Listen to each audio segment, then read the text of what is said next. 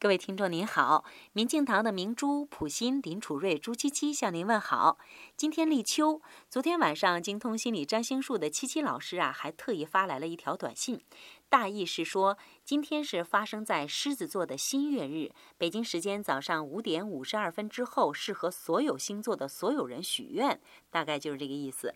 我想许愿吧，无非就是想愿望达成。比如在生活里有很多朋友都学佛，我听说有一些学佛的朋友最大的困扰和疑惑，应该是无法真正运用到生活中，摆脱生活的烦恼，达到像上师或者是书上所说的那种很超然的境界，就会在佛菩萨面前许愿啊什么的。